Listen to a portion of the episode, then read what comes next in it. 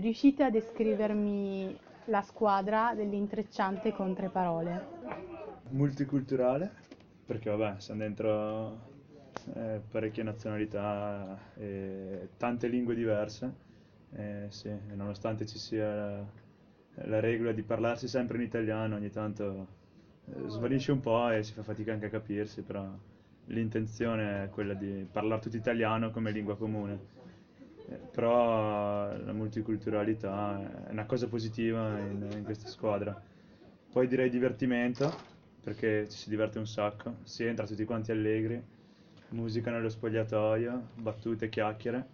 Poi c'è la serietà in campo, però insomma è da quando non avevo eh, 15 anni che mi diverto così a giocare a calcio. E una terza potrebbe essere crescita perché dal punto di vista calcistico, ma anche dal punto di vista eh, personale, come, come individui, secondo me tutti quanti siamo cresciuti molto in questo, in questo periodo. Tu hai pensato a tre parole per descrivere questa squadra? Eh, posso dire che divertimento e relazione e culturale.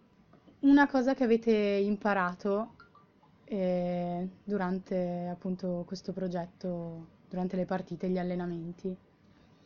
E da parte mia, onestamente, la mh, condivisione, cioè sono tanti anni che gioco, cioè gioco, ormai non gioco più, però sono tanti anni che sono nel, nel mondo del calcio, però c'è mai come in questa esperienza ho imparato a condividere proprio tutto con i ragazzi, quindi banalmente da quando si arriva in spogliatoio che c'è sempre qualcuno con la musica, io metto i miei pezzi, loro i loro pezzi, quindi c'è uno scambio continuo di idee, di opinioni anche su tante cose, la musica ovviamente è solo un esempio, anche la moda, anche, Sì, no? sì, Giusto? giusto.